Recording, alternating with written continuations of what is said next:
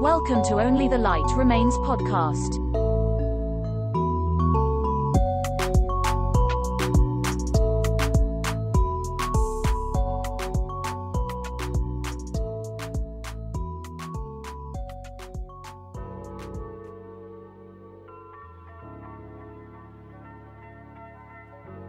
Όταν όλα τα φώτα σβήσουν από τους πολυσύχναστους δρόμους και όταν όλες οι παραλίες αδειάσουν από τις καταπιεσμένες οντότητες, τότε τα φύλλα ξεκινούν το ταξίδι τους προς τη γη.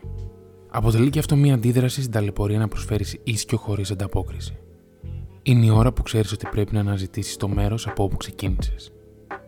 Ή ακόμη καλύτερα, το μέρος το οποίο βλέπεις πως απέχει πολλά μέτρα από εσένα, αλλά αξίζει να το επισκεφθείς γιατί παρέχει σιγουριά και σταθερότητα.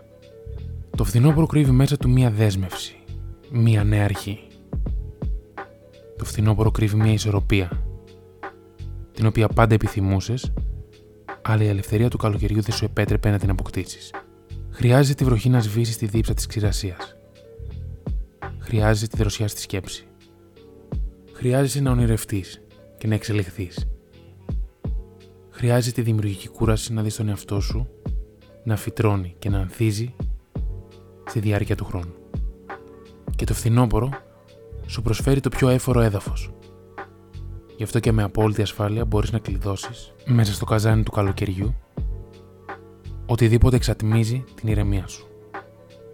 Να το αφήσεις να λιώσει και να εξαϊλωθεί. Μόνο τότε το φθινόπωρο θα σε αναγεννήσει. Produced by Only the Light Remains podcast.